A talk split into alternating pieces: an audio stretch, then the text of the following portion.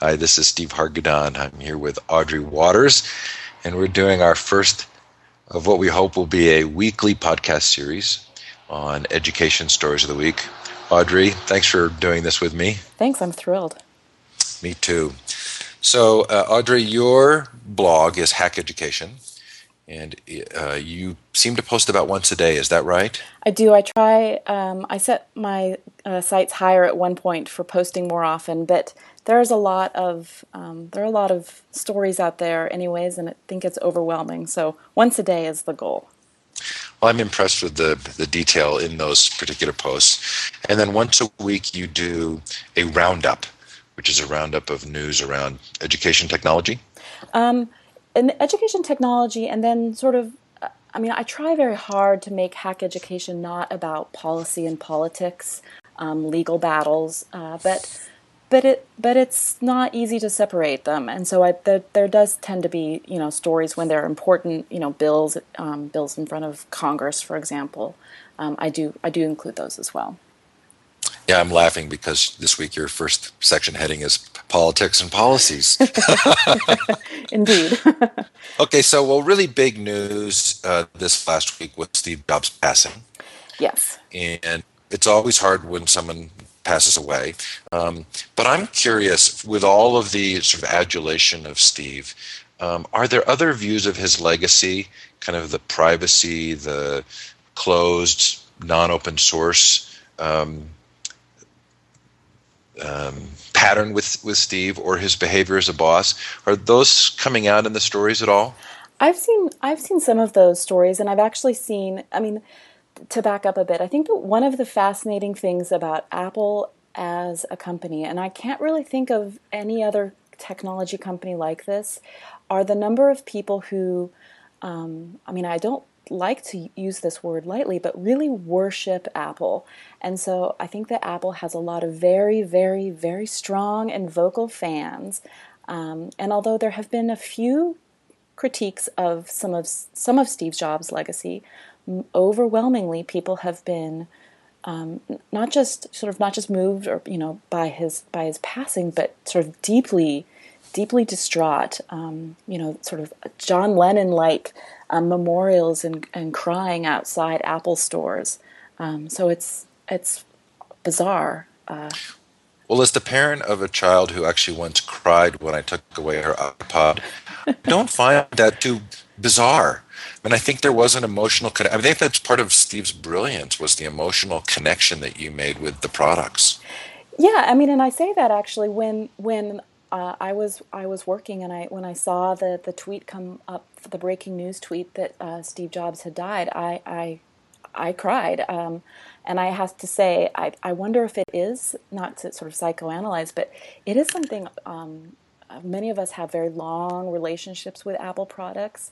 Um, and I I couldn't the last time I think I cried when a public figure like this died was when Jim Henson died um, who had a similar sort of really profound impact on me as a as a young girl. Um, so, I mean, I understand it, but I, I I think it's it's still it's not something that we see uh, very often in the in the technology world. So you looked at this from the perspective of success in ed tech. What was your take? Well, I, I think that you know I think that Apple has um, Apple has Apple targeted the education market early. Um, I think that if you look at a lot of the products that, that Apple and Steve Jobs, even when he wasn't at Apple, built, they were computers um, that he you know he really had this idea of putting computers in the hands of students and teachers and schools because that's who uh, needed to have computing power. Um, Apple, I think Apple sort of wooed that market early. The Apple Distinguished Educator program was sort of a very early attempt to get sort of these brand evangelists out there. Um, but I think at some point, and interestingly enough, it is, I think, the point where most technology po- folks would point to Apple becoming incredibly innovative in a new direction around 2001 ish when the iPod came out. Apple sort of stepped away from the education world. Um, and so it's just it's just interesting to think about a- Apple's most innovative moments. Um, were they were they about at building educational computers? I mean, now we say we look at the iPad and say, sure, um, it's a it's a great mobile tool, um, but I, I, think that the it's sort of a mixed bag. I'm, I'm, you know, I think a lot of teachers love Apple products. I I use Apple products, but I'm not sure. Um, I'm not sure that the legacy is as is as sort of um, is as positive as some folks would have would have you believe. So there may be an interesting connection here between building really good consumer products that can get pulled into education by virtue of their value. Yeah, I mean, and I think that that's, I think that that's actually something that's very exciting right now to think about, um, to think about um, education technology as as actually tapping into the to those consumer products because if there's, you know, I think that one thing that ed tech has suffered from historically is that the tech has been pretty lousy. Um, and so I think it's really powerful to suddenly have um, teachers and, and students recognize that sort of these old computers that are um, in their classrooms and the old programs that they use, you know, radio buttons and drop down menus that circa, you know, circa 1998. I think it's powerful for them to be like, wow, this is this isn't that great. I have I have nicer apps on my iPhone.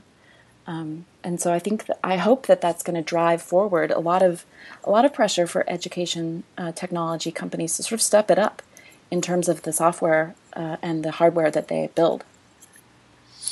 So you also wrote about Google and their uh, what they're doing for schools with YouTube. Your writing was good, but uh, I'm so bored of Google, and and and especially of a a way of providing videos that don't allow for any commenting. Um, and and from a from a company who still reminds me that their service requires that you be 18 years old, knowing yes. that I'm violating that with my own children.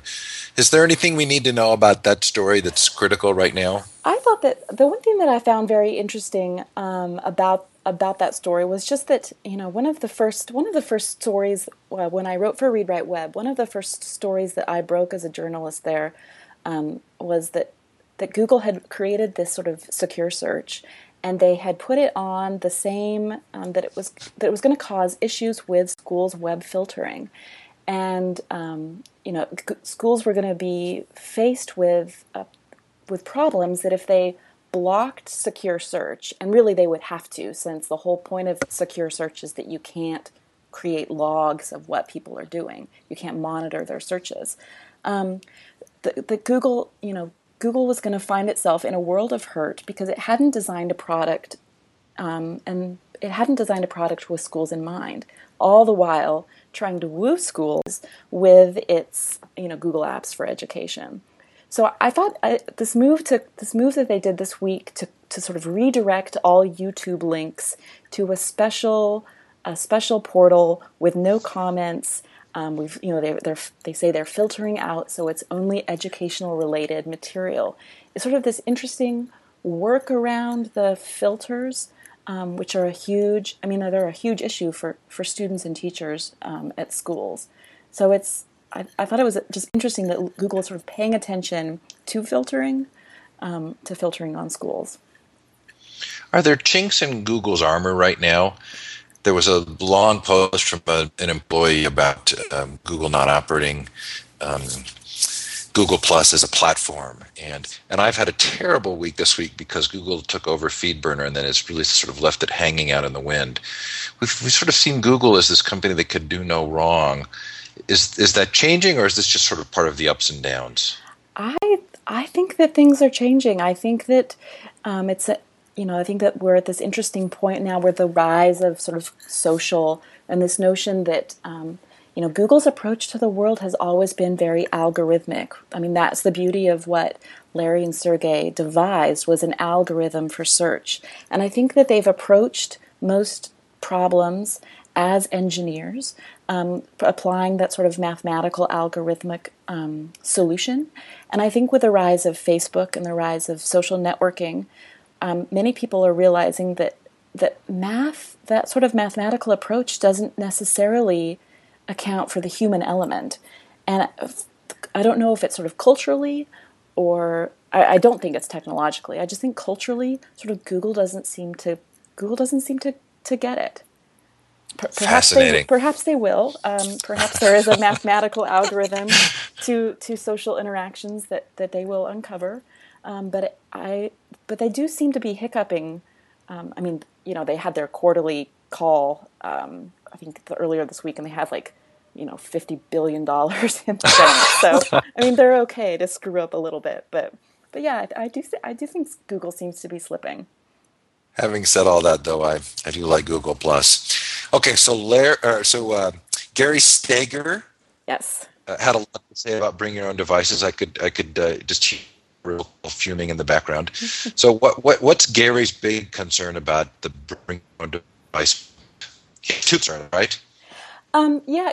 So Gary Gary made the argument that uh, the, the bring your bring your own device programs, which are something that more schools are more, more schools are looking into. Um, he he made the argument that this is going to sort of further the digital divide, and that by allowing students to bring any any technology they want to school, rather than schools providing them with technology, that we're really going to be sort of catering to the lowest common denominator, or you know lowest technical denominator in the classroom.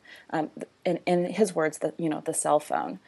Um, and so he found, you know, he found it to be sort of an abhorrent um, sort of uh, mismanagement that sort of that schools were willing to sort of hand over this responsibility for providing hardware to parents um, to, to, to provide their to provide their kids with with the hardware. Uh, I, I, felt like I was on both sides of that. I, I respect that argument and the concern. At the same time, I feel like schools will figure out how to address that. And in our school, I mean, I know the calculator is not a computer, but kids bring a variety of different calculators, and there's a sort of a bar for, for what would be an appropriate calculator. And my guess is we're rapidly approaching a place where the bar for a computing device is, is going to be pretty high, even for low end devices.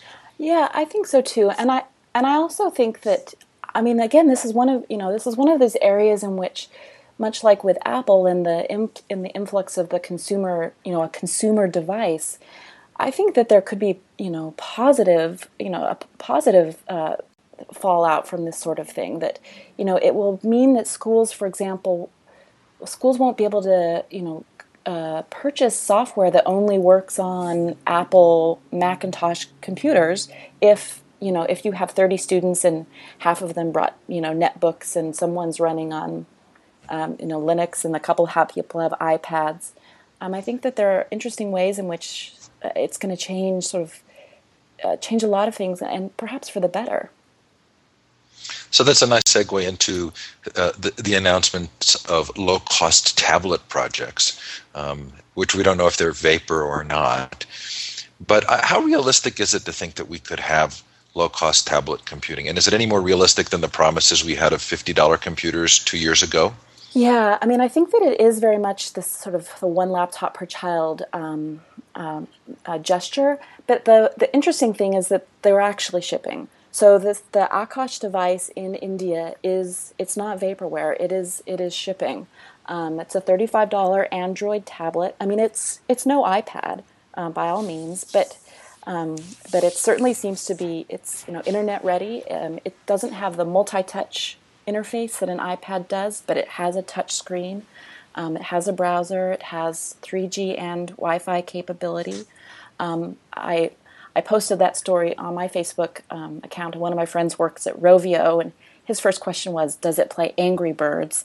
And I I said, "I, I think so." well, as a you know, as a, a, very happy Android tablet owner, I have the uh, Acer Iconia, um, I, I, am kind of intrigued at the degree to which there's still this perception that the iPad is somehow significantly better device.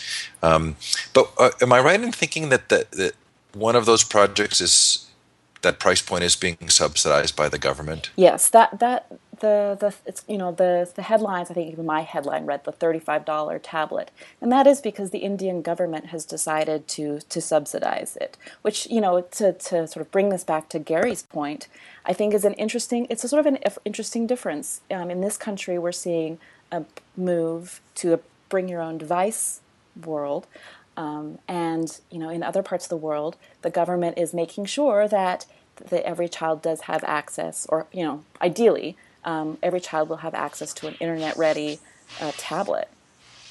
I sat next to a gentleman from Amazon on a flight a couple of weeks ago, and in that discussion, it occurred to me that the ability to put public domain books on a tablet-like device could, in fact, be the big win the next few years versus trying to figure out how to use the tablets in a lot of other ways. That just having access to books could be a huge win. There's a there's a, a company called Worldreader, or a not a company, I should say, a nonprofit organization, and that's actually what they're doing. They hand out Kindles um, uh, um, in parts of Africa uh, with you know open access, openly licensed books, and it's really this effort to help um, you know to help promote literacy around the world um, through you know you can't bring a library to a village, but you can put a library on a Kindle, um, and and that device is is a pretty powerful way. And I think that that's also the Indian government's um, rationale behind this as well. It's not, I mean, not to make fun of Angry Birds. It isn't so that you know everyone has access to you know uh, mobile gaming and things like that. It is so that everyone has access to you know to literacy, basic literacy. Okay, academic dishonesty is it really worse than it ever was? And why? I I am I'm fascinated by this topic. Um, I I think that we you know I think that it's it's uh, you know some of the statistics do indicate that students are cheating more than ever. Um, I think you know as as um, anytime there's a sort of a technological shift, we can point to the ease with which um, copy paste works. For example, is that you know students uh, students are cheating more. Um, but I think that there are a lot of other questions about the ways in which sort of um, the ways in which we're pressuring people to perform based on testing, the ways in which we're sort of designing uh, assignments in class that aren't really about critical or original thinking, um, that are about, you know, c- copy paste. Um, um, and so, what struck me was that I was when I, I mean, how I sort of de- came upon that story was that I was uh, I found a website that offers ways to cheat at Khan Academy, which uh, it, sort of hilariously awful. That um, this website that's supposed to provide ways for sort of anyone to learn anything that they want to already has you know legions of of people trying to game game the system. I wasn't as bothered by that because I figure that kids end up doing that in games anyway, so that would just sort of be a natural behavior, and that they would figure out that that wasn't helping them. But I, it was a curious story for me because um, what we saw in the financial crisis and what we've seen over the last couple of decades is a willingness, it feels like in business, increasingly to justify unethical behavior because of measurements that we know don't do a good job of motivating Right. But but but but we've seen the outcome of that, and it felt like this was maybe a reflection of that same kind of cultural issue. Well, and I think that it, you know, I think that if you look at some of the the scandals around the testing, you know, the testing scandals that we've seen recently, and I think that there have been, you know, scandals in Philly, scandals in Georgia, scandals in D.C. Um, there, there are, you know, quite a few, and I think that they, those all seem to revolve around not just students teaching, but right, those are about adults cheating. Right, those are about adults cheating and and teachers cheating, administrators cheating, districts cheating. And again, I do think that that points to a a, cult, a cultural shift, but also again that that we're very caught up in having the right numbers, um, sort of numbers that sort of that, that, uh, that appear to show growth or progress or and and not really uh, caring sort of how we get there or if they're if those numbers are accurate. Right. I'm I'm thinking of the research. Um, Dan Pink brings this up in uh, his book Drive, that just shows that uh, when you compensate knowledge work in the same way that you would compensate piecework, you end up getting cheating. Yeah. That that it's a very bad way to motivate people.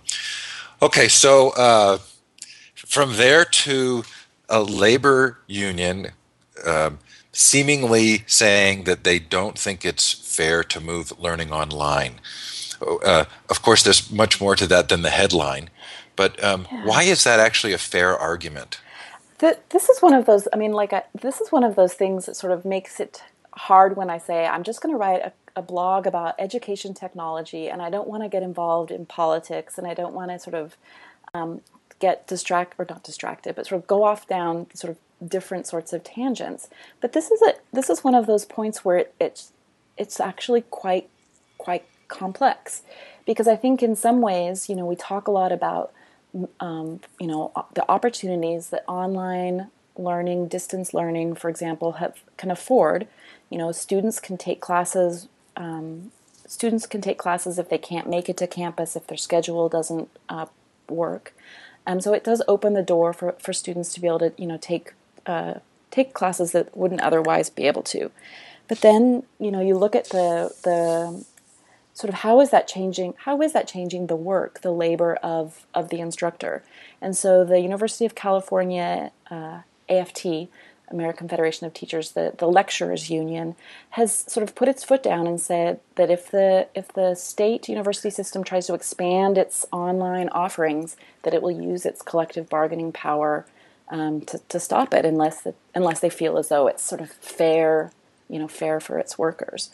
Um, but I think that you know I think that again it's how is teaching shifting when we move when we move it online? Teaching is a very different teaching an online course is a very different practice than um, an off than an offline classroom experience, um, and it's it's not it's not necessarily a labor saving uh, a labor saving uh, thing for the for the instructor. Well, I think the the sort of the hard hitting part of that story was the recognition that those lecturers are already not getting well compensated sometimes and aren't in great working conditions already. Yeah, I mean, I think that that's you know, I think that that too is this um, the the reality of a lot of um, a, a, lot of the work that happens on colleges. Um, and I say this as someone who taught you know who taught at the University of Oregon, taught just these sorts of introductory writing classes, the you know freshman composition classes, and it's it's hard work. Um, eh, you know, it's labor intensive work already, and moving that online, I think it's it, it, does cause a lot of, of fear. Not because of not that because teachers are luddites, um, but because it, there, I think there's just concerns that an already exploitative uh, situation might might become more so. Well, I appreciated your raising the complexities in that story. Okay, so two New York Times stories to talk about. Um, and in both, it's standardized testing scores that are used to measure what's working and what's not with educational technology.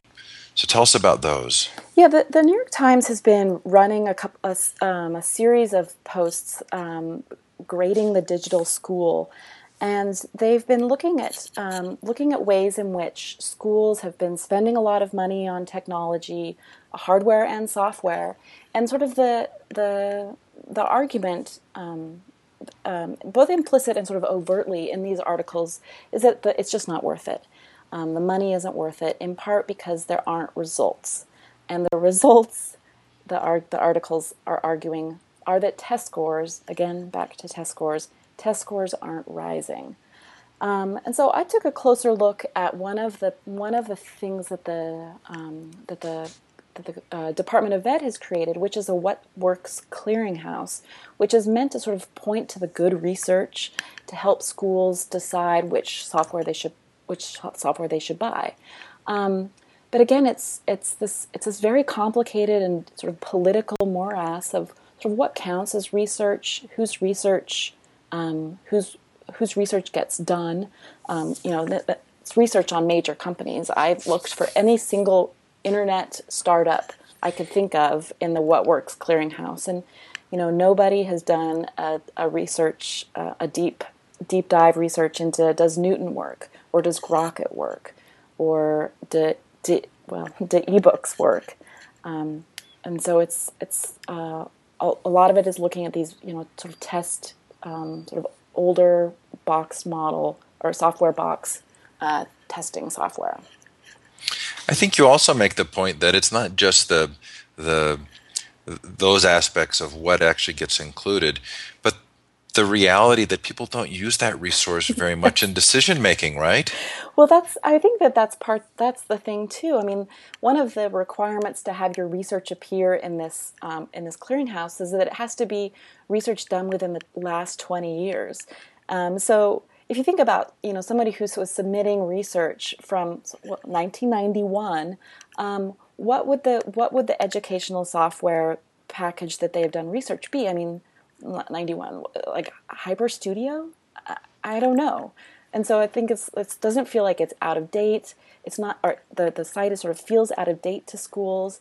They don't see the site doesn't list how much uh, any of these software um, packages cost.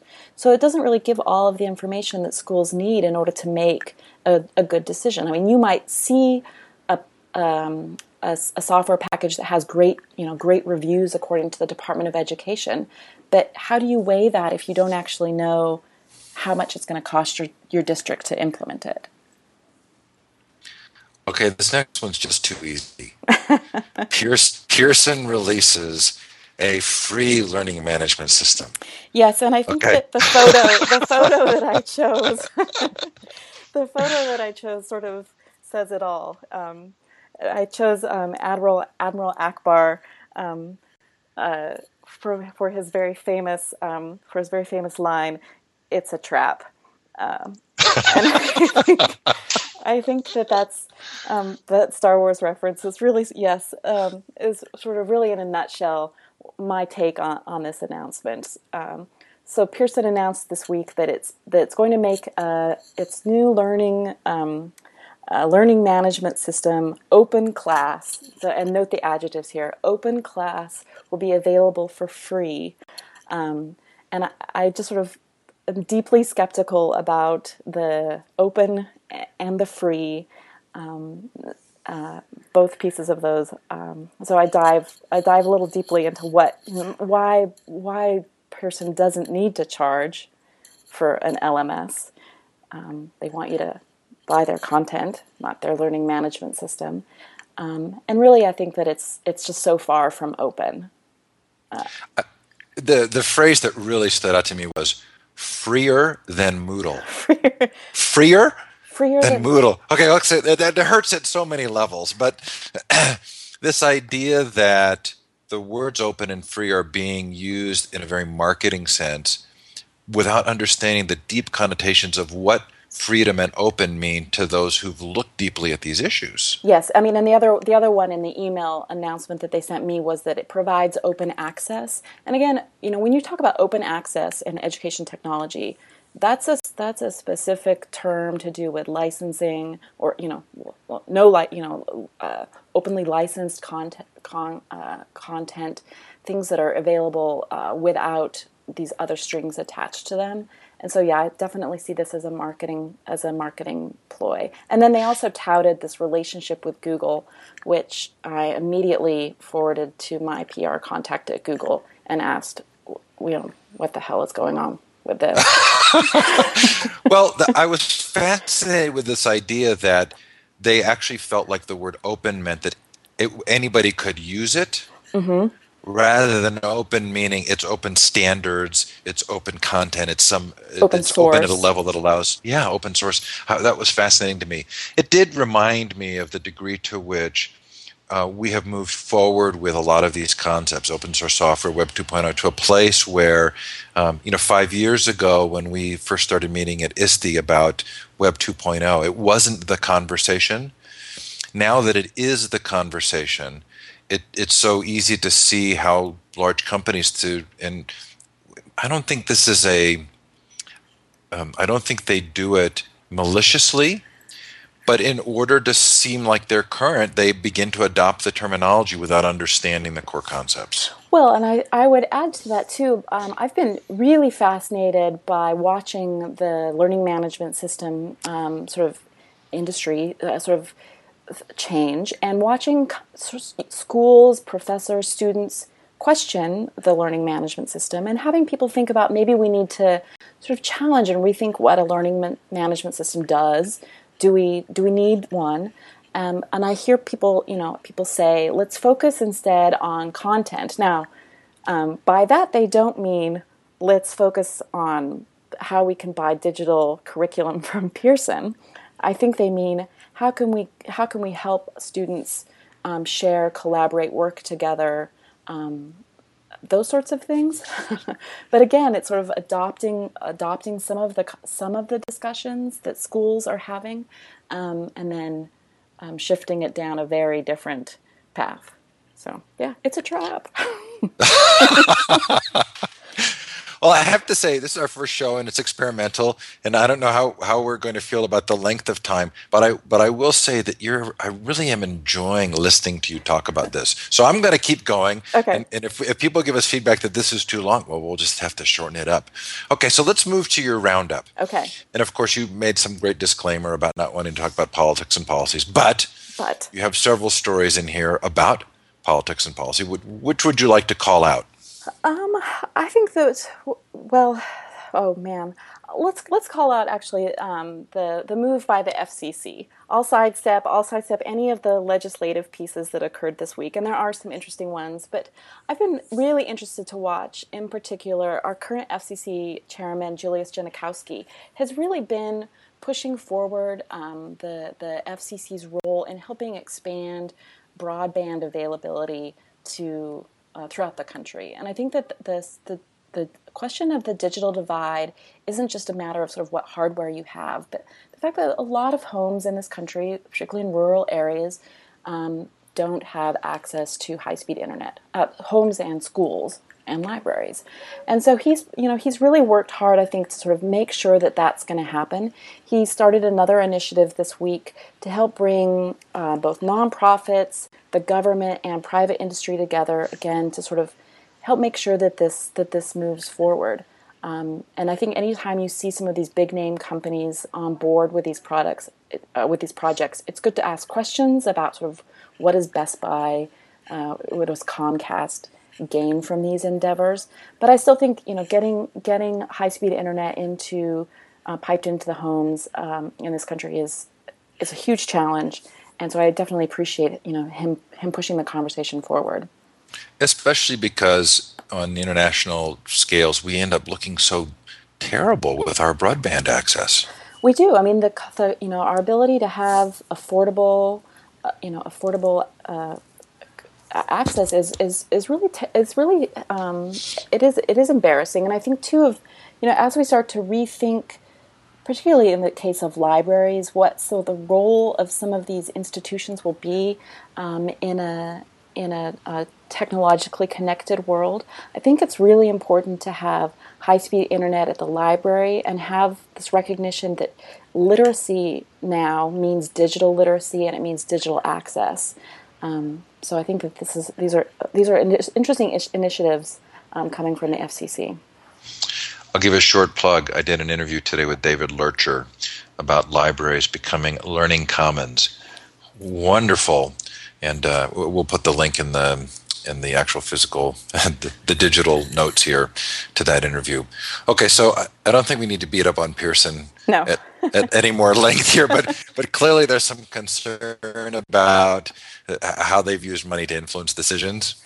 Yeah, I mean, I think that you know, I think that the that the New York Times has has written a couple of stories recently about Pearson. Uh, this particular one was about the Pearson's Foundation, and again, I think you know, technology uh, the technology industry is very good about having these foundational philanthropic arms that do good um, and that also have some questionable practices. In this case, flying, um, you know, flying school district officials to exotic places, um, uh, sponsoring their trips um, around the world to talk about, uh, quote, digital education. So. And Google makes some amends on accessibility. Yeah, uh, this is you know Google. You know Google has pushed hard to get um, its Google Apps into schools, um, at the K through 12 and higher ed level. And last year, the National Federation for the Blind pushed back and said that you know that that there are a lot of issues with accessibility for the blind in terms of in terms of the Google uh, inter, the Google Apps interface. And I've watched a number of changes over the last few months coming out of Google I think that they've taken this seriously, uh, whether seriously in terms of a legal threat or not. They're taking it seriously, and um, news this week that uh, that the National Federation of Blind was sort of dropping its complaint against Google. Um, so that's good. Yeah, it does sound good. Okay, so product launches. I'm going to give my award for the worst website name to the Learning Resource Metadata Initiative. Although you probably thought it was going to be C U U S O O. Maybe we should give two awards. I think that either of them would. I think they're both um, both eligible this week. Indeed. So, what happened of interest uh, with product launches? Um, this week was actually uh, the I mean the I think the, the big product launch was the, was Pearson's, but I, um, I do I am actually interested in you know Lego as a as a company who I think many of us love deeply, and Lego does some interesting um, has a lot of interesting STEM work, so it's it's curious to see Lego sort of moving into the social space. So they're they're creating a, a new site where people will be able to you know put their display what they've built and sort of have this model of crowdfunding um, a way to sort of sell your designs which i thought i think if you know if my brother and i if this had happened when we were eight and ten i mean we would be we'd be millionaires. We built such amazing things. So i, I liked that one. Fun. What, what about this video game portal? Um, portal is a i highly recommend portal. It's a um, it's a there have been a number of video games that have been released recently that you know, they don't fall under the sort of educational software, but people have noticed there are lots of interesting lessons that can be drawn from them. And Portal is one that physics teachers in particular have found have found pretty interesting. And the Valve, the company behind Portal, says that it, you know, it wants to help sort, sort of support that. It has a website that I've linked to that sort of offers lessons and thinking about how to incorporate um, portal in your um, in your teaching. Um, but then it also wants to support building educational games, and the educational games sometimes make me shudder uh, because they're either terribly boring or terribly non-educational. So I'm excited to see what Valve will do because I think it sort of nailed it with that right balance of a game that is really fun and engaging, um, that isn't sort of overtly, you know, lesson two, you know, l- sort of lesson oriented um, in that sort of way. So I love Creative Commons, but I'm not really sure I understand what LMRI is going to do. Yeah, I have to admit that this was one of those announcements that when that when they first announced that they were sort of joining forces to work on this, that I was deeply suspicious over as well. Um, I think it's a it's an initiative to help sort of mark up, sort of add metadata to educational um, content to make sure that, in their words, so that so that things are easy to sort of publish and discover. Um, but and although I must say, as someone with a sort of a, a, a, background in archiving, I think I I love metadata, and I think the idea of us doing a better job with metadata is something we should always strive for. I'm not really sure either what the what the other what the other plans for this initiative are. Well, I guess I feel like that. Uh that my understanding is limited. But if it does make educational information more discoverable and, and easier to publish for that reason, that, that makes some sense. I think too. The I mean, the other piece of this is to make sure that it's really easy for people to find the content that's licensed. I mean, I think that hope. I really hope that that's what Creative Commons will bring to this discussion, is um, a better understanding of what it means when you license, um, when you choose to license uh, license your things. And I think a lot of schools are really um, looking seriously at um, openly licensed content, uh, not just because you know the, the price is right, but um, because I think it, the, the ability to share and remix uh, content is one of these you know sort of comes along with digital media and digital technology, and so hopefully it'll help sort of leverage. Um, some of these uh, share share like uh, remix attribution things that will make it easier for people to um, to sort of do exciting things with with public with what's published. Okay, so what updates or upgrades do we need to pay attention to? Um, well, I think one of the ones that um, is really interesting to me is um, it's one of my favorite uh, educational companies is LearnBoost, and the reason that I like them is I that not only is it a is a great, nice looking, easy to use product, but it's all open source. And it's um, their their engineering team are actually some of, are um, building some of the cool technologies that other internet companies are using. In fact, LearnBoost, I think it has nine employees, and they have more more followers on GitHub, which is an open source repository for, for code. LearnBoost has more followers than any other educational company, and I think it's right behind Facebook and Yahoo in terms of the in terms of people who follow and reuse their code. So this is a powerhouse company technologically who've built a really great product, and they're definitely one to watch. Um, I, I, um, I, actually haven't included it in the, the, content that I shared with you, but they've been op- they've they've created a tool to help them crowdsource the translation of their website, um, so that um, people using it all over the world could sort of work through and help translate LearnBoost into other languages. Last week, and of course then they open source the tool. Last week they translated LearnBoost into Spanish, thanks to their users. Today they um, today they've announced French, Dutch, Portuguese, and I believe Russian. Um, and so this is a this is just an interesting company that's doing a lot of good, um, doing a lot of good technologically uh, behind the scenes, which is something I think we need to ask for ed tech to be good tech. Okay, so spending a lot of time on Facebook decreases academic performance. Big Duh. shock. Duh. But actually, it doesn't decrease academic performance as much as you might think, but maybe a little bit of a shock. Well, this, you know, uh, Rey Junco has been doing some really interesting work here, looking at all sorts of ways in which, um, you know, ways in which sort of students really are using Facebook um, and how it does impact, how it does and, and doesn't impact their studies. I think it's one of those sort of, um, anytime you mention Facebook and students and teachers, there tends to be these sort of shocking headlines. Um, and he's really taking the time to, to look very closely. And I believe this study was the largest study done so far on um, on students' use, use of Facebook. I think almost 2,000 students participated. So this is this is good data and interesting data.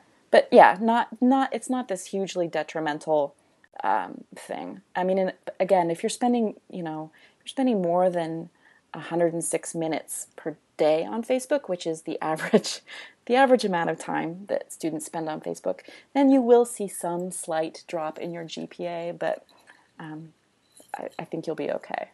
Yeah, but it was slight. I was Very fascinated. Slight. Uh, I was also fascinated to learn that 91% of kids age 2 to 17 play games.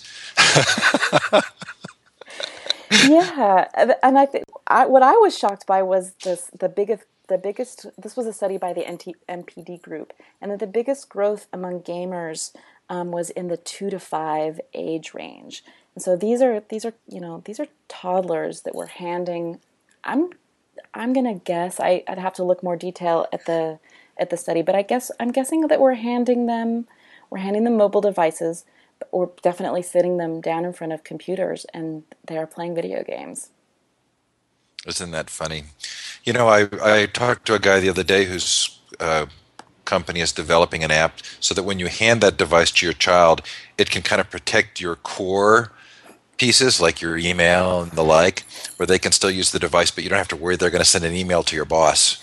That's actually, I think that that's one of these, again, that's one of the things that's sort of interesting to think about how these consumer you know consumer devices are going to change uh, you know change schools and change how we learn.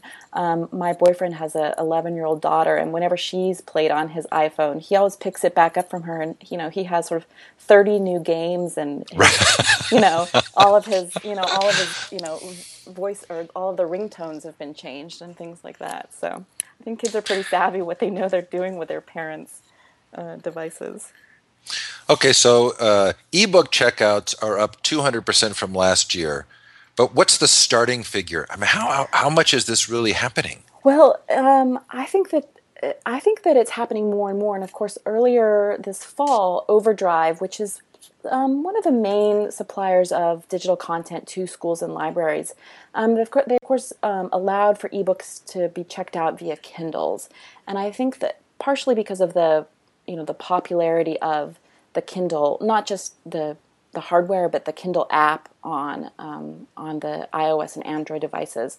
I think that that's really sort of the, the the shifting point for a lot of library patrons to start thinking about you know checking books out of, of their local public library on their on their devices. I haven't yet. Um, I haven't tried it yet. I keep wondering how legal it is that I allow my daughter to share my Kindle account. But it's just delightful that we can actually both read the same book at the same time. See, and that's the frustrating thing that I find is that I, I mean, one of the one of the grave concerns I have about about digital content is this DRM and the inability to share. I've just finished reading um, all five novels by George R. R. Martin in his Game of Thrones, which has taken me far too long to do. Um, but I can't share them with anyone in my family. Whereas if I, you know, if I had the paperback, I would definitely ship them off to my little brother who loves that sort of thing. But now I, I can't. I think that's a loss. I think that's a, a loss for us. I know I'm not in the norm because the, the statistics all prove that I am not. But I find that I'm buying both the electronic and the physical copy of books. They've gotten me. They've hooked me oh. because I appreciate the value of both. So I'll end up oftentimes buying both the physical and the electronic. That's interesting. I'm definitely buying a lot more books, uh, and I say that as a pretty avid book buyer and book reader. But I'm definitely buying a lot more books. So they've got me there too, just not not the double whammy like you. Yes, I th- I think we're going to see a really dramatic shift when the book becomes a platform for conversation. When, like with Google Plus, I can actually have circles of friends, and I can, in my book, I can make a comment or I can drill down on something that the book raises an issue and share that easily. Uh, I keep again, I keep feeling like the the technology is there. It's probably just the licensing rights and some of these other aspects that are keeping us from that place where the book really dramatically shifts. Yeah, there are a couple of, I mean, there are a couple of interesting startups that are working in that space too. One of them is called Highlighter, and I've covered them a couple of times on my blog.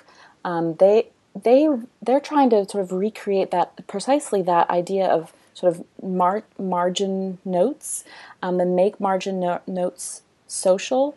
Um, and they're really aiming at the academic market as well, so that teachers or professors um, can uh, can add can add their to- this highlighter tool to like their websites and their course assignments, PDFs, and so on, and so that students can actually participate in a sort of a study group um, right within the the pages of the reading assignment, which I think is is great. Yeah, should be should be amazing. Okay, so uh, you've uh, uh in your weekly roundup, you have some contents. Uh, sorry, contests classes and conferences. Anything worth letting people know, or can they just look up on the on the actual roundup? They can probably just look at those ones themselves. Yeah. There was one here I'm trying to remember that really grabbed my eye, but I'm missing it now. Oh, I know what it was. It was some of the dollar amounts here. Oh, right. right? Yes. There's some big money going around here. There is Big money indeed. This was a week where there were um, quite a few technology ed, ed tech or ed tech startups sort of announced that they'd raised a round of funding, um, which is funny because um, I think earlier in the week the Wall Street Journal wrote a story that that sort of the cash crunch had hit Silicon Valley and no one was going to be able to raise money. And in fact, my mom emailed me that story saying, "Oh no, are you going to still have a job if, if technology startups can't raise money?" And um, that's I guess that's the sort of um, emails that mothers are allowed to do. Um, but, but, the one that struck me as really interesting was Knewton um, raising thirty-three million dollars, which it claims is the highest um, the highest amount of venture capital raised by an education startup ever. Amazing. Okay, well, I think we've actually consumed almost an hour. I know. so, so, much for our 15 minutes. Of... Those of you who listened to this first podcast, let us know. Was it worth the hour? Or, or, do we need to shorten it up? I will tell you, I really enjoyed it. This is Audrey, great. I'm just delighted that you're doing this and, um, and, and felt like I learned a lot, both in reading your blog posts and having the conversation with you. Your blog po- your blogs are at hackeducation.com. Yes. Uh, mine are at stevehargadon.com. And uh, all this content will appear at both, as well as a link to uh, this podcast and future ones. So thanks so much for spending an hour with us, and we'll see how you feel about it. Take care, everybody. Bye now. Thank you. Great. Thanks, Steve.